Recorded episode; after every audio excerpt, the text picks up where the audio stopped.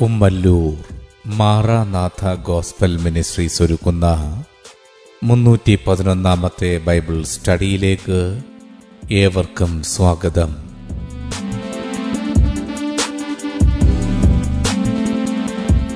ശിഷ്യത്വം എന്ന വിഷയത്തിന്റെ ഇരുന്നൂറ്റി ഇരുപത്തി ഒന്നാം ഭാഗത്തെ ആസ്പദമാക്കി ശിഷ്യത്വത്തിന്റെ അടിസ്ഥാനം എന്ന വിഷയത്തിന്റെ അൻപത്തിനാലാം ഭാഗമാണ് നിങ്ങൾ കേൾക്കുവാൻ പോകുന്നത്.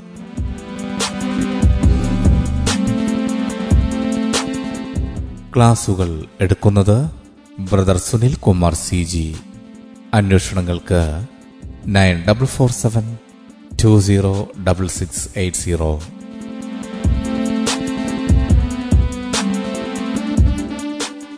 ഈ ക്ലാസുകളുടെ വീഡിയോ യൂട്യൂബിലും ലഭ്യമാണ്. Amen T V network Trivandrum Kerala triple nine five nine seven five nine eight zero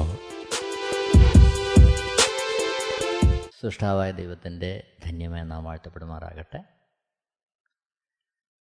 ശിഷ്യത്വത്തിന്റെ അടിസ്ഥാനം എന്ന വിഷയത്തോടുള്ള ബന്ധത്തിൽ അപ്പോസ്തല പ്രവൃത്തികൾ നാലാമത്തെ അധ്യയം മുപ്പത്തിരണ്ടാമത്തെ വാക്യത്തെ ആസ്പദമാക്കി ശിഷ്യനും സമ്പത്തും എന്ന വിഷയമാണ് ഇവിടെ വിചിന്തനം ചെയ്യാൻ കർത്താവിൽ നമ്മൾ ആഗ്രഹിക്കുന്നത്. അപ്പോസില പ്രവൃത്തികൾ നാലാമത്തെ അധ്യയം മുപ്പത്തി രണ്ടാമത്തെ വാക്യം. വിശ്വസിച്ചവരുടെ കൂട്ടം ഏകഹൃദയവും ഏക മനസ്സും ഉള്ളവരായിരുന്നു. തനിക്കുള്ളതൊന്നും സ്വന്തമെന്ന് ആരും പറഞ്ഞില്ല. സകലവും അവർക്ക് പൊതുവായിരുന്നു. വിശ്വസിച്ചവരുടെ കാഴ്ചപ്പാടാണ് നമ്മളിവിടെ കാണുന്നത്. അവരേക ഹൃദയവും ഏക മനസ്സുള്ളവരായിരുന്നു. അവർക്ക് ഉള്ളതൊന്നും അവരുടേതെന്ന് ആരും പറഞ്ഞില്ല. എന്ന് മാത്രമല്ല അത് അവർക്ക് പൊതുവായിരുന്നു. അവർ പങ്കുവെച്ചു പരസ്പരം.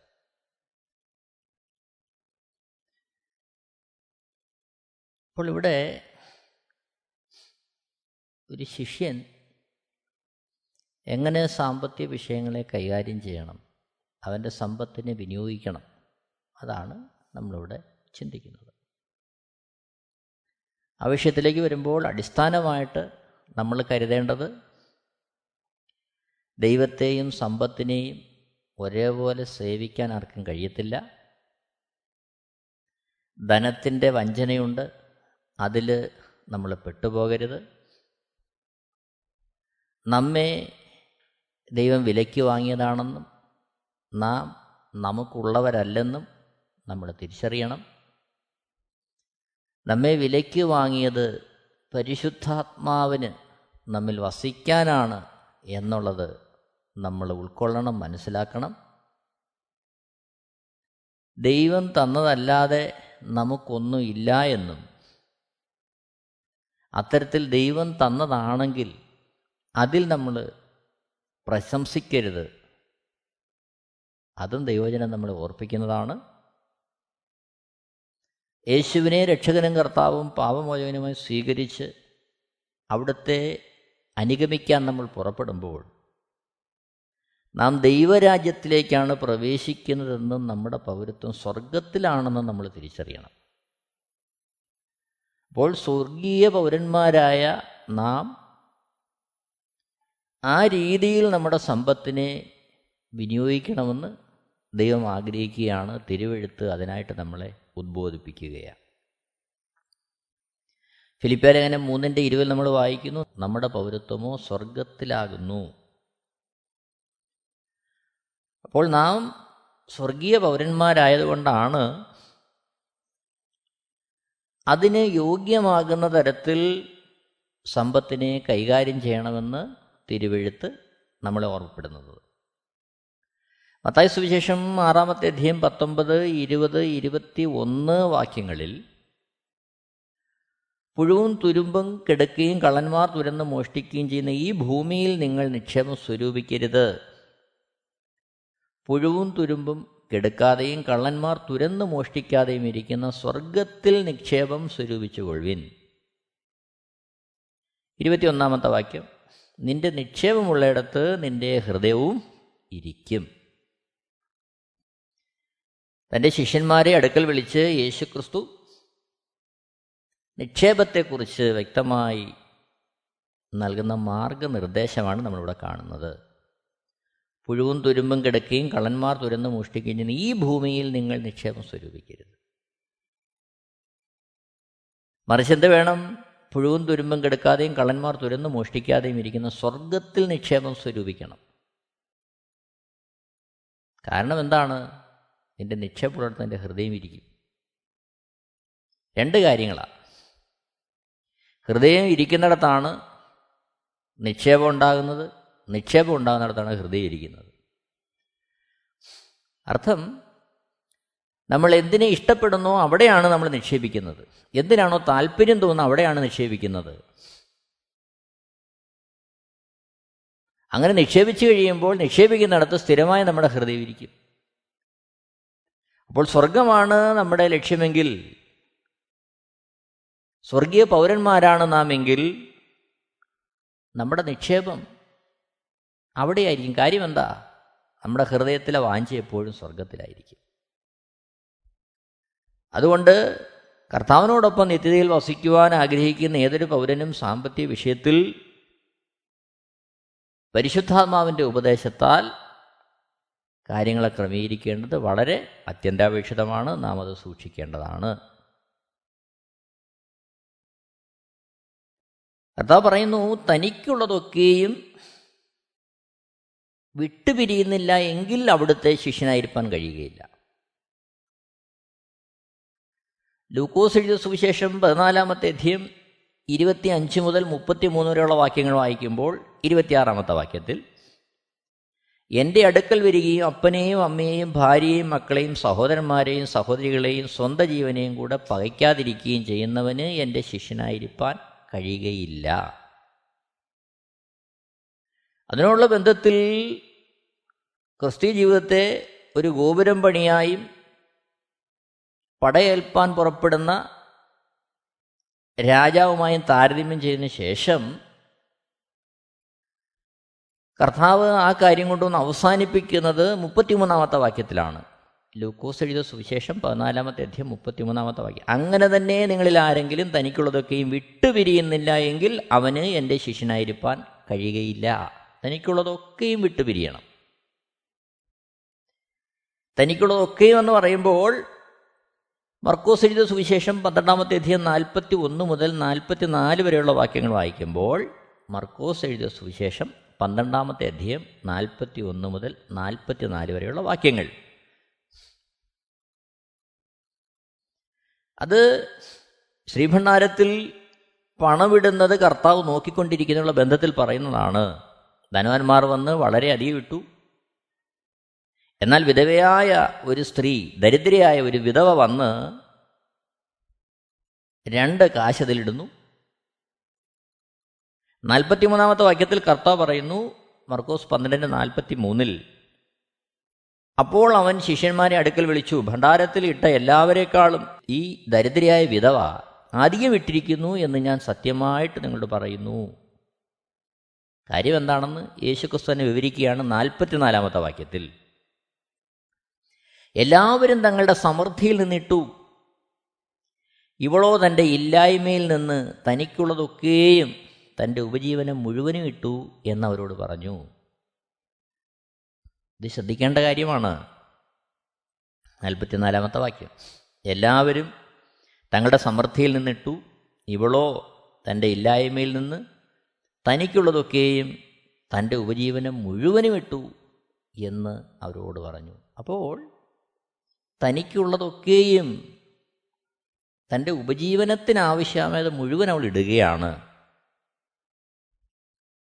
അവിടെയാണ് കർത്താവ് പറയുന്നത് അവൾ തനിക്കുള്ളതൊക്കെയും ഇട്ടു. അപ്പോൾ ഇതുമായി ഇത് ഇതുമായി നമ്മൾ ബന്ധപ്പെടുത്തി ചിന്തിക്കേണ്ടത് ആവശ്യമാണ്. നമ്മുടെ ജീവിതത്തിൽ ദൈവീയ കാര്യങ്ങളിൽ കർത്താവിന്റെ ശബ്ദം ആരായുവാനും അതിനനുസരിച്ച് നമ്മുടെ സാമ്പത്തിക വിഷയങ്ങളെ ക്രമീകരിക്കുവാനും നാം എത്രത്തോളം ഉത്സാഹമുള്ളവരായിരിക്കണമെന്ന് ഇവിടെ നിന്ന് നമുക്കൊരു ഉദ്ബോധനം ലഭിക്കുകയാണ്. ലൂക്കോസ് എഴുതിയ സുവിശേഷം പതിനെട്ടാമത്തെ അധ്യയം. പതിനെട്ട് മുതൽ മുപ്പത് വരെയുള്ള വാക്യങ്ങൾ വായിക്കുമ്പോൾ യഹൂദന് ലഭിച്ച ന്യായപ്രമാണം അതേപടി അനുസരിക്കുവാൻ ഉത്സാഹിക്കുന്ന ഒരുവനെ നമ്മളവിടെ കാണുകയാണ്. അവൻ യേശുവിനെ സമീപിക്കുന്നു. നിത്യജീവനെ സംബന്ധിച്ച കാര്യങ്ങൾ യേശുവിനോട് ചോദിക്കുകയാണ്. ലൂക്കോസ് എഴുതിയ സുവിശേഷം പതിനെട്ടാമത്തെ അധ്യയം അതിന്റെ പതിനെട്ടാമത്തെ വാക്യത്തിൽ ഒരു പ്രമാണി അവനോട് നല്ല ഗുരു ഞാൻ നിത്യജീവനെ അവകാശമാക്കേണ്ടതിന് എന്ത് ചെയ്യണം? എന്ന് ചോദിച്ചു. ഇരുപത്തി രണ്ടാമത്തെ വാക്യത്തിൽ യേശു ക്രിസ്തു അതിന് മറുപടി പറയുന്ന നമ്മൾ കാണുന്നു. ഇരുപത്തിരണ്ടാമത്തെ വാക്യം.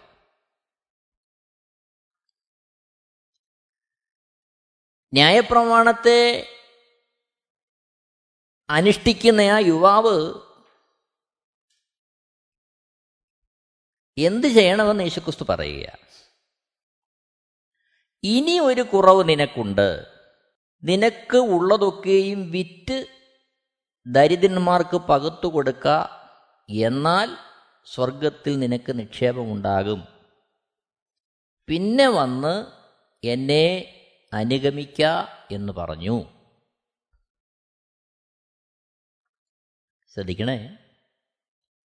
നിത്യജീവൻ ഉണ്ടെന്നും നിത്യജീവൻ അവകാശമാക്കേണ്ടത് ആവശ്യമാണെന്നും തിരിച്ചറിഞ്ഞിട്ട് അതിനെന്ത് ചെയ്യണമെന്ന് യേശുവിനോട് ചോദിക്കുകയാണ്. ന്യായപ്രമാണം അനുസരിക്കുന്ന അദ്ദേഹത്തോട് യേശു പറയുന്നു ഇനി ഒരു കുറവ് നിനക്കുണ്ട്. നിനക്കുള്ളതൊക്കെയും വിറ്റ് ദരിദ്രന്മാർക്ക് പകുത്തു കൊടുക്കുക എന്നാൽ സ്വർഗത്തിൽ നിനക്ക് നിക്ഷേപം ഉണ്ടാകും പിന്നെ വന്ന് എന്നെ അനുഗമിക്കുക എന്ന് പറഞ്ഞു. ഇവിടെ കർത്താവിനെ അനുഗമിക്കുന്നതിന് മുമ്പ് തനിക്കുള്ളതൊക്കെയും വിറ്റ് ദരിദ്രന്മാർക്ക് പകുത്തു കൊടുക്കാൻ കർത്താവ് പറയുകയാണ്. ഇത് തന്നെയാണ് കർത്താവ് പറയുന്നത് ഒരുവൻ എന്നെ അനുഗമിക്കാൻ ഇച്ഛിച്ചാൽ തന്നെത്താൻ നിഷേധിച്ച് നാൾതോറും തന്റെ കൂശെടുത്ത് തന്നെ അനുഗമിക്കട്ടെ.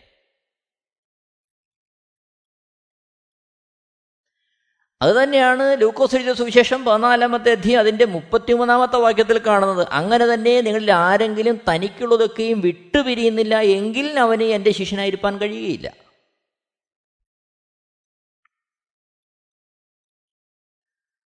ലൂക്കോസ് എഴുതിയ സുവിശേഷം പതിനെട്ടാമത്തെ അധ്യയം ഇരുപത്തിമൂന്നാമത്തെ വാക്യത്തിലേക്ക് വരുമ്പോൾ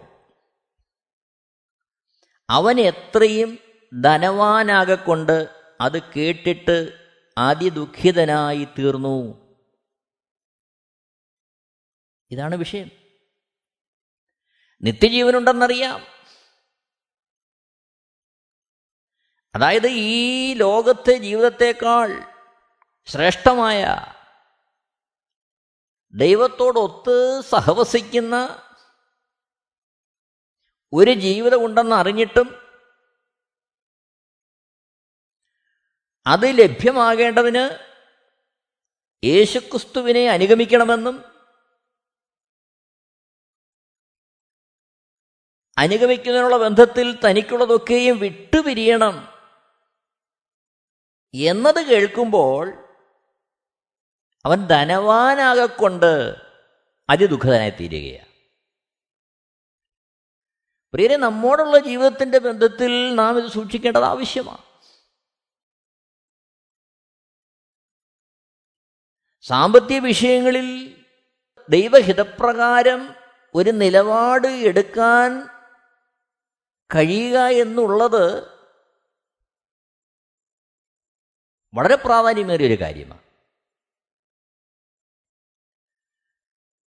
കാരണം നിത്യജീവനുണ്ടെന്നറിയാം. അതിന് യേശുക്രിസ്തുവിനെ അനുഗമിക്കണമെന്നറിയാം. അതിനുള്ള ബന്ധത്തിൽ തനിക്കുള്ളതൊക്കെയും വിട്ടുപിരിയണമെന്നും അറിയാം. എങ്കിൽ പോലും ഈ ലോകത്തെ സുഖങ്ങളും സന്തോഷവും മാനവും അതൊക്കെ പ്രതീക്ഷിച്ച് അതിനൊക്കെ ആഗ്രഹിച്ച് നിത്യജീവനെ പോലും തള്ളിക്കളയുന്ന തരത്തിൽ കാര്യങ്ങൾ നീങ്ങാൻ സാധ്യതയുണ്ട്. അതുകൊണ്ടാണ് കർത്താവ് വ്യക്തമായി പറയുന്നത് മത്തായ സുവിശേഷം ആറാമത്തെ അധ്യയത്തിൽ. ദൈവത്തെയും മാമോനെയും ഒരേപോലെ സേവിപ്പാൻ ആർക്കും കഴിയത്തില്ല. ദൈവത്തെയും സമ്പത്തെയും ഒരേപോലെ സേവിപ്പാൻ. രണ്ട് യജമാനന്മാരായിട്ട് ദൈവത്തെയും സമ്പത്തിനെയും അവിടെ പരാമർശിച്ചിരിക്കുകയാണ്. ഒരുവൻ നിത്യതയിലേക്ക് നമ്മളെ കൊണ്ടുപോകുന്നവൻ. എന്നാൽ സമ്പത്ത് മാമോൻ ഈ ലോകത്തിൽ നമ്മളെ കുരുക്കിയിടുന്നവൻ. നിത്യജീവൻ ഉണ്ടെന്നറിഞ്ഞിട്ടും അതിനായിട്ട് യേശുക്രിസ്തുവിനെ അനുധാവനം ചെയ്യേണ്ടത് ആവശ്യമാണെന്ന് അറിഞ്ഞിട്ടും ഈ ലോകത്തെ സുഖവും സന്തോഷവും മാനവും അങ്ങനെയുള്ള കാര്യങ്ങൾക്ക് ശ്രദ്ധ കൊടുത്ത് അതിനെ ആസ്വദിക്കാൻ തക്കവണ്ണം നിത്യജീവനെ അവഗണിക്കുന്ന തരത്തിലേക്ക് കാര്യങ്ങൾ നീങ്ങുന്നു. ഇവിടെയാണ് വ്യക്തിപരമായി നാം ഓരോരുത്തരും നമ്മുടെ സമർപ്പണത്തെ നമ്മുടെ അനുധാവനം അത് ഏത് രീതിയിലാണെന്ന് സ്വയം പരിശോധന നടത്തേണ്ടത്. ഇത് വിശുദ്ധ വേദപുസ്തകത്തിൽ കർത്താവ് പറയുന്ന കാര്യമാണ്. നാം ജീവിക്കുന്ന ഈ സമൂഹത്തിൽ വ്യത്യസ്തമായ തരത്തിൽ വ്യത്യസ്തമായ വ്യക്തികൾ ഉപദേശങ്ങൾ കൊണ്ടുവരുന്നുണ്ട്. പക്ഷെ നമുക്ക് ആധാരം തിരുവെഴുത്താണ് ദൈവത്തിന്റെ ആത്മാവിനാൽ നമുക്ക് എഴുതി നൽകപ്പെട്ടിരിക്കുന്ന തിരുവെഴുത്തുകളെ ദൈവത്തിന്റെ ആത്മാവിനാൽ തന്നെ നാം തിരിച്ചറിഞ്ഞ് അതനുസരിക്കുവാൻ ദൈവത്തിന്റെ ആത്മാവിൽ ശക്തിപ്പെട്ട് മുന്നോട്ട് പോകേണ്ടത് ഈ കാലഘട്ടത്തിന്റെ ഏറ്റവും വലിയ ആവശ്യകതയാണ്. നോക്കണം. ലൂക്കോസ് എഴുതിയ സുവിശേഷം പതിനെട്ടാം അധ്യായത്തിലേക്ക് വരുമ്പോൾ ഇരുപത്തിമൂന്നാമത്തെ വാക്യം അവൻ എത്രയും ധനവാനാകൊണ്ട് അത് കേട്ടിട്ട് അതിദുഃഖിതനായി തീർന്നു. ഇരുപത്തിനാലാമത്തെ വാക്യത്തിൽ ലൂക്കോസ് പതിനെട്ടിന്റെ ഇരുപത്തിനാല് യേശു അവനെ കണ്ടിട്ട് സമ്പത്തുള്ളവർ ദൈവരാജ്യത്തിൽ കടക്കുന്നത് എത്ര പ്രയാസം. ഇരുപത്തഞ്ചാമത്തെ വാക്യം. ധനവാൻ ദൈവരാജ്യത്തിൽ കടക്കുന്നതിനേക്കാൾ ഒട്ടകം സൂചിക്കുഴിയുടെ കടക്കുന്നത് എളുപ്പം എന്ന് പറഞ്ഞു. ഇരുപത്തിയാറ് അത് കേട്ടവർ എന്നാൽ രക്ഷിക്കപ്പെടുവാൻ ആർക്ക് കഴിയും? എന്ന് പറഞ്ഞു ഇരുപത്തിയേഴ്. അതിനവൻ മനുഷ്യരാൽ അസാധ്യമായത് ദൈവത്താൽ സാധ്യമാകുന്നു എന്ന് പറഞ്ഞു. അപ്പോൾ ധനവാനാകൊണ്ട് നിത്യജീവനെ അവകാശമാക്കേണ്ടതിന് ഈ സമ്പത്ത് വിട്ടുകളയാൻ കഴിയുന്നില്ല. അവിടെയാണ് കർത്താവ് പറയുന്നത് സമ്പത്തുള്ളവർ ദൈവരാജ്യത്തിൽ കടക്കുന്ന എത്ര പ്രയാസം. കാരണം എന്താണ്? സമ്പത്തിനെയും ദൈവത്തെയും ഒരേപോലെ സേവിച്ചുകൊണ്ട് ക്രിസ്ത്യ ജീവിതം നയിക്കാൻ സാധ്യം അല്ലേ അല്ല? അതാണ് കാര്യം. അവിടെയാണ് നാം ഇന്ന് കേൾക്കുന്ന സുവിശേഷത്തെ പരിശുദ്ധാത്മാവിൽ നാം പരിശോധിക്കേണ്ടത്.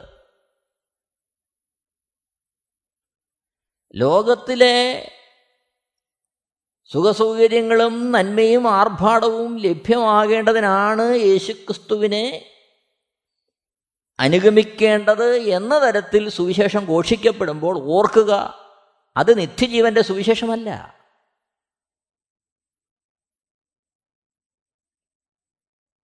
കർത്താവ് നമുക്ക് നൽകിയിരിക്കുന്ന സുവിശേഷം മറ്റൊന്നുമല്ല.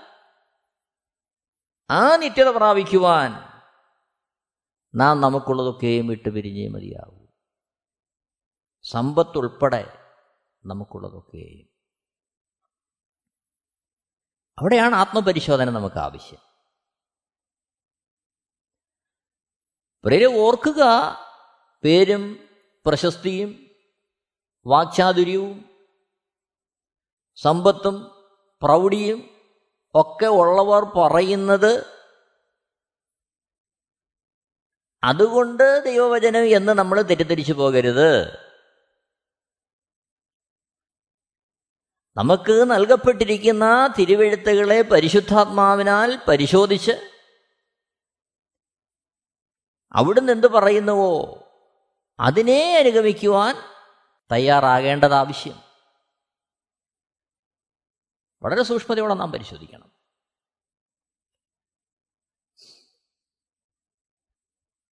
നമ്മൾ വിചാരിക്കും പേരും പ്രശസ്തിയും അനുയായികളും അങ്ങനെയുള്ള കാര്യങ്ങൾ അത് ദൈവവചനത്തിന്റെ സാധുതയെ അല്ലെങ്കിൽ ദൈവവചനത്തിന്റെ അനുസരണത്തെയാണ് ഒരുവൻ വെളിപ്പെടുത്തുന്നതെന്ന് നമ്മൾ ചിന്തിക്കരുത്. നമ്മൾ മനസ്സിലാക്കേണ്ടത് കർത്താവ് നമുക്ക് നൽകിയിരിക്കുന്ന ഉപദേശങ്ങൾ കാര്യങ്ങൾ അതിനകത്ത് ഒരുവനായിരിക്കുന്നു. അതാണ് നമ്മൾ നോക്കേണ്ടത്. ചിലപ്പോൾ നമ്മൾ പറയും അവിടെ എത്രയോ പേരാ വന്ന് കൂടുന്നേ അവരെല്ലാം മണ്ടന്മാരാണോ ഇതൊന്നും അറിയാത്ത. അല്ലെങ്കിൽ അവർക്ക് ഇങ്ങനെ ഇങ്ങനെയൊക്കെയുള്ള കാര്യങ്ങളുണ്ടല്ലോ. അവർ മോശമായതുകൊണ്ടാണോ ഇതൊക്കെ അവർക്ക് ലഭ്യമായത്? ഓർക്കുക പ്രിയരെ തിരുവഴുത്ത് പറയുന്നത് അതൊന്നുമല്ല. തിരുവഴുത്ത് പറയുന്നത് തനിക്കുള്ളതൊക്കെയും വിട്ടുപിരിയാതെ നമുക്ക് യേശുക്രിസ്തുവിന്റെ ശിഷ്യനാകാൻ സാധ്യമല്ല. അവിടെ ചോദ്യമുണ്ട്. ഉപജീവിക്കാൻ നമുക്ക് ആവശ്യമല്ലേ? തീർച്ചയായും ആവശ്യം. അതറിയാവുന്നതുകൊണ്ടാണ് കർത്താവ് തന്നെ നമ്മോട് പറഞ്ഞത് മുമ്പേ അവിടുത്തെ രാജ്യനീതി അന്വേഷിപ്പിന്. അതോടെ നമുക്ക് ആവശ്യമായതൊക്കെ നൽകപ്പെടും. നമുക്ക് ആവശ്യമായതാണ് നൽകപ്പെടുന്നത്. ആഹാരം വസ്ത്രം നമ്മുടെ ജീവനത്തിന്റെ അടിസ്ഥാന സൗകര്യങ്ങൾ കാര്യങ്ങൾ. അതൊക്കെ തരുന്നൊരു ദൈവമാണ്. ഒരു വേള ആ കാര്യങ്ങൾ നമുക്ക് ലഭ്യമായില്ലെങ്കിൽ പോലും അതിന്റെ മധ്യത്വം കർത്താവിൽ സന്തോഷിക്കുവാൻ കർത്താവിൽ നിലനിൽക്കുവാൻ അവിടുത്തെ ആത്മാവിനാൽ നമ്മളെ ധൈര്യപ്പെടുത്തി നിലനിർത്തുവാൻ മതിയായവനാണ് നമ്മുടെ ദൈവമെന്നുള്ള സത്യം നമ്മൾ ഓർക്കേണ്ടത് നിലനിൽക്കേണ്ടതും ആവശ്യമാണ്. ഇത് നമ്മൾ തിരിച്ചറിയണം. അപ്പോൾ ലൂക്കോസ് എഴുതിയ സുവിശേഷം പതിനെട്ടാമത്തെ അധ്യയം ലൂക്കോസ് എഴുതിയ സുവിശേഷം പതിനെട്ടാമത്തെ അധ്യയം ഇരുപത്തിനാലാമത്തെ വാക്യത്തിലേക്ക് വരുമ്പോൾ യേശു അവനെ കണ്ടിട്ട് സമ്പത്തുള്ളവർ ദൈവരാജ്യത്തിൽ കടക്കുന്നത് എത്ര പ്രയാസം. ഇരുപത്തഞ്ച് ധനവാൻ ദൈവരാജ്യത്തിൽ കടക്കുന്നതിനേക്കാൾ ഒട്ടകം സൂചിക്കുഴിയൂടെ കടക്കുന്നത് എളുപ്പം ആകുന്നു എന്ന് പറഞ്ഞു. നോക്കണേ കർത്താവ് അതിനെ താരതമ്യം ചെയ്യുന്നത് എങ്ങനെയാണെന്ന്. അതായത് സമ്പത്തുള്ളവർ ദൈവരാജ്യത്തിൽ കടക്കുന്നതിനേക്കാളും എളുപ്പമാണ് സൂചിക്കുഴയിലൂടെ ഒട്ടകം കടക്കുന്നത്. അതിന്റെ അർത്ഥം എന്താ? സമ്പത്തുള്ളവർ ദൈവരാജ്യത്തിൽ കടക്കാൻ അത്രത്തോളം പ്രയാസമാണ്. ലൂക്കോസ് എഴുതിയ സുവിശേഷം പതിനെട്ടാമത്തെ ഇരുപത്താറാമത്തെ വാക്യത്തിൽ ഇത് കേട്ടവർ എന്നാൽ രക്ഷിക്കപ്പെടുവാൻ ആർക്ക് കഴിയുമെന്ന് പറഞ്ഞു. ന്യായമായ ചോദ്യം. കർത്താവിനോടത് ചോദിക്കുക അങ്ങനെയെങ്കിൽ ആരാ രക്ഷിക്കപ്പെടുന്നത് ഇരുപത്തേഴാമത്തെ വാക്യത്തിൽ കർത്താവ് മറുപടി പറയുന്നു. ലൂക്കോസ് ചെയ്ത സുവിശേഷം പതിനെട്ടാമത്തെ ഇരുപത്തേഴാമത്തെ വാക്യം. അതിനവൻ മനുഷ്യരാൽ അസാധ്യമായത് ദൈവത്താൽ സാധ്യമാകുന്നു എന്ന് പറഞ്ഞു. അതായത് മനുഷ്യരെ കൊണ്ട് അവന്റെ സ്വയമായ അറിവിലും ചിന്തയിലും പ്രാപ്തിയിലും കഴിവിലും അത് നടക്കത്തില്ല. എന്നാൽ ദൈവത്തിന് ആശ്രയിക്കുമ്പോൾ ദൈവരാജ്യത്തിന്റെ പ്രകാശനം ഒരുവന്റെ ഹൃദയത്തിൽ കടന്നു വരുമ്പോൾ അവന് അത് സാധ്യമാകും എന്ന് യേശുക്രിസ്തുവിടെ വ്യക്തമാക്കുകയാണ്. മർക്കോസ് എഴുതിയ സുവിശേഷം പത്താമത്തെ അധ്യയം ഇരുപത്തിമൂന്ന് മുതൽ മുപ്പത്തിയൊന്ന് വരെയുള്ള വാക്യങ്ങൾ വായിക്കുമ്പോൾ ഇതേ കാര്യം യേശുക്രിസ്തു പറയുന്നത് നമ്മൾ കാണുന്നുണ്ട്. അതിന്റെ ഇരുപത്തി ആറ് ഇരുപത്തേഴ് വാക്യങ്ങളിൽ അവർ ഏറ്റവും വിസ്മയിച്ചു. എന്നാൽ രക്ഷപ്രാപിപ്പാൻ ആർക്ക് കഴിയുമെന്ന് തമ്മിൽ തമ്മിൽ പറഞ്ഞു. ഇരുപത്തേഴാമത്തെ വാക്യം. യേശു അവരെ നോക്കി മനുഷ്യർക്ക് അസാധ്യം തന്നെ ദൈവത്തിനല്ലതാനും ദൈവത്തിന് സകലവും സാധ്യമല്ലോ എന്ന് പറഞ്ഞു. അപ്പോൾ ഈ ദൈവത്തിന് സകലവും സാധ്യമല്ലോ എന്നുള്ള ഭാഗം മാത്രം എടുത്തുകൊണ്ട് നമ്മൾ നമ്മുടെ പല കാര്യങ്ങളിലും ഇത് ഉപയോഗിക്കാറുണ്ട്. നമ്മുടെ ആവശ്യങ്ങൾ. അതേപോലെ പല കാര്യങ്ങളിലും. നമുക്ക് പറ്റാത്ത പല കാര്യങ്ങളും വരുമ്പോൾ നമ്മൾ പൊതുവെ എടുത്ത് ഉപയോഗിക്കുന്ന ഒരു കാര്യം ദൈവത്തിന് സകലവും സാധ്യമല്ലോ. ഒരേ ദൈവത്തിന് സകലവും സാധ്യമാണ് പക്ഷേ നമ്മുടെ തനിക്കുള്ളതൊക്കെയും വിട്ടുപിരിയണമെന്ന് ഉപദേശിച്ചവൻ അല്ലെങ്കിൽ ഈ ലോകം നമുക്ക് യോഗ്യമല്ല എന്ന് നമ്മൾ അരളി ചെയ്തവൻ ഈ ലോകത്തെ നമുക്ക് സാധ്യമാക്കി തരുമെന്നല്ല ഈ വാക്യത്തിന്റെ അർത്ഥം. അത് വ്യക്തിപരമായിട്ട് നമ്മൾ തിരിച്ചറിയേണ്ടത് ആവശ്യമാണ്. പിന്നെ എന്താണ് ദൈവത്തിന് സകലവും സാധ്യം? അതാണ് ശിഷ്യന്മാരുടെ ജീവിതത്തിൽ നമ്മൾ കണ്ടത്. ലൂക്കോസ് വിശേഷം അഞ്ചാമത്തെ അധ്യയത്തിൽ നമ്മൾ കാണുന്നു. പത്രോസും ആന്ത്രയോസും യാക്കോബും യോഹന്നാനും ഒക്കെ തങ്ങളുടെ വലയും വള്ളവും മീനും ഒക്കെ വിട്ട് കർത്താവിനെ അനുഗമിക്കുക. അവർക്കുള്ളതൊക്കെ വിട്ട് അനുഗമിക്കുകയാണ്. മത്തായി സുവിശേഷത്തിൽ മത്തായി ചുങ്കസ്ഥലത്ത് നിന്ന് എഴുന്നേറ്റ് യേശുക്രിസ്തുവിനെ അനുഗമിക്കുക. ഫിലിപ്പ ലേഖനം മൂന്നാമത്തെ അധ്യയം നാല് മുതൽ പതിനാല് വരെയുള്ള വാക്യങ്ങൾ വായിക്കുമ്പോൾ അനേക കാര്യങ്ങളിൽ പ്രശംസിപ്പാനും പുകഴാനും ഒക്കെ കഴിഞ്ഞിരുന്ന അതിന് സാധ്യതയുണ്ടായിരുന്ന പൗലോസ് എന്ന ഭക്തനായ മനുഷ്യൻ ഫിലിപ്പിയ ലേഖനം മൂന്നാമത്തെ അധ്യയം ഏഴാമത്തെ വാക്യത്തിൽ പറയുകയാണ് എങ്കിലും എനിക്ക് ലാഭമായിരുന്നതൊക്കെ ഞാൻ ക്രിസ്തു നിമിത്തം ഛേദമെന്നെണ്ണിയിരിക്കുന്നു. എട്ടാമത്തെ വാക്യത്തിലേക്ക് വരുമ്പോൾ എന്റെ കർത്താവായ ക്രിസ്തുവേശുവിനെക്കുറിച്ചുള്ള പരിജ്ഞാനത്തിന്റെ ശ്രേഷ്ഠ നിമിത്തം ഞാൻ ഇപ്പോഴുമെല്ലാം ഛേദമെന്നെണ്ണുന്നു. കർത്താവിനെ അനുഗമിക്കാൻ തുടങ്ങിയപ്പോൾ ഛേദമെന്നെണ്ണിയതാണ്. നീണ്ട വർഷങ്ങൾ കർത്താവിന്റെ വേലയിൽ കഷ്ടതയും ബുദ്ധിമുട്ടും പ്രയാസങ്ങളും ദുഃഖവും അവഗണനകളും ഒക്കെ അനുഭവിച്ച് മുന്നേറുമ്പോഴും തന്റെ ജീവിതത്തിൽ പൗലോസ് പറയുന്നു ഇപ്പോഴും ഞാനെല്ലാം ചേരമെന്നെണ്ണുന്നു പതിനൊന്നാമത്തെ വാക്യത്തിലേക്ക് വരുമ്പോൾ വീണ്ടും പൗലോസ് എഴുതുകയാണ് അവന്റെ കഷ്ടാനുഭവങ്ങളുടെ കൂട്ടായ്മയെ അനുഭവിച്ചറിയേണ്ട ഇങ്ങനെ വല്ലവിധേനയും മരിച്ചവരുടെ എഴുന്നള്ള പുനരുത്ഥാനം പ്രാപിക്കണം എന്നും വെച്ച് ഞാൻ അവന്റെ നിമിത്തം എല്ലാം ഉപേക്ഷിച്ച് ചവർന്നിടുന്നു അപ്പോൾ മനുഷ്യരാൽ അസാധ്യം. എന്നാൽ ദൈവത്താൽ സകലവും സാധ്യം. പ്രിയരെ സമ്പത്തിന് വേണ്ടി ഏത് മാർഗവും എങ്ങനെയും സമ്പത്ത് സ്വരൂപിക്കുവാൻ മനുഷ്യൻ നെട്ടോട്ടം ഓടുമ്പോൾ ഈ കാലഘട്ടത്തിൽ നമുക്കറിയാം എന്തൊക്കെ മാർഗങ്ങളാണ്. സമ്പത്ത് സ്വരൂപിക്കാൻ. ആഹാര സാധനങ്ങളിൽ മായം കലർത്തുന്നു. അതേപോലെ ഏതെല്ലാം മേഖലകൾ? നമ്മുടെ ചിന്തയ്ക്ക് വേണ്ടി നമുക്കത് വിടാം. ഏതെല്ലാം മേഖലകൾ സമ്പത്തിന് വേണ്ടി മനുഷ്യൻ കാര്യങ്ങളെ കാട്ടിക്കൂട്ടുകയാണ്? എന്നാൽ നിത്യജീവന്റെ പ്രകാശനം ഒരുവന്റെ ജീവിതത്തിൽ വരുമ്പോൾ യേശുക്രിസ്തുവിന്റെ സുവിശേഷം അതേ അർത്ഥത്തിൽ പ്രകാശിക്കുമ്പോൾ ഭക്തന്മാരെന്ത് ചെയ്യുകയാണ്? അവർക്ക് ലാഭമായിരുന്നതൊക്കെയും ഛേദമെന്നെണ്ണി കർത്താവിനെ അനുഗമിക്കുകയാണ്. തങ്ങൾക്കുള്ളതെല്ലാം വിട്ട് കർത്താവിനെ അനുഗമിക്കുകയാണ്. അതുകൊണ്ടാണ് അപ്പോസ്തല പ്രവൃത്തി രണ്ടാമത്തെ അധ്യയത്തിന്റെ നാൽപ്പത്തിനാല് നാൽപ്പത്തി അഞ്ച് വാക്യങ്ങൾ നമ്മൾ കാണുന്നത്. വിശ്വസിച്ചവരെല്ലാവരും ഒരുമിച്ചിരുന്ന് സകലവും പൊതുവകയെ നിണ്ണുകയും ജന്മഭൂമികളും വസ്തുക്കളും വിറ്റ് അവനവന് ആവശ്യമുള്ളതുപോലെ എല്ലാവർക്കും പങ്കിടുകയും ചെയ്തു. ഇവിടെയാണ് നാം സാമ്പത്തിക കാര്യങ്ങളിൽ എപ്രകാരം പരിശുദ്ധാത്മാവിന്റെ ഉപദേശം കേൾക്കണം എന്നുള്ളത്. അതിന്റെ പ്രാധാന്യം പരി ദൈവവചനം നമ്മളെ ഓർപ്പിക്കുന്നത്. പ്രിയരെ ഒരു നിമിഷം നമുക്ക് നമ്മുടെ ജീവിതത്തെ ഒന്ന് പരിശോധിക്കാം. എന്തിനു വേണ്ടിയാണ് നമ്മുടെ യാത്ര? എന്തിനായാണ് നാം ഈ കർത്താവിനെ അനുഗമിക്കുന്നത്? എന്താണ് അതിന്റെ ലക്ഷ്യം? നിത്യജീവനാണോ? നമുക്കൊരു തീരുമാനം ആവശ്യമാണ്.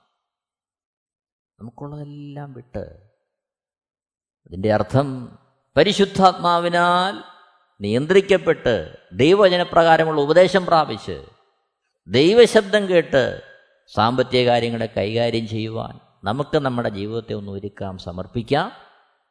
അതിനായി ദൈവം നമ്മളെല്ലാവരെയും ഒരുമിച്ച് സഹായിക്കട്ടെ. എല്ലാവരെയും ദൈവം ധാരാളമായിട്ട് അനുഗ്രഹിക്കട്ടെ. ദൈവത്തിന്റെ ധന്യമായ നാമം മഹത്വപ്പെടുമാറാകട്ടെ. ആമേൻ. Amen T V network Christian internet channel സുവിശേഷീകരണത്തിന്റെ വ്യത്യസ്ത മുഖം തേടിയുള്ള യാത്ര YouTube and Facebook Amen T V network Trivandrum Kerala. ഞങ്ങളുടെ വിലാസം Maranatha gospel ministries Marankuzhi Kummalloor P O Kollam. ആറ് ഒൻപത് ഒന്ന് അഞ്ച് ഏഴ് മൂന്ന്. അന്വേഷണങ്ങൾക്ക് nine double four seven two zero double six eight zero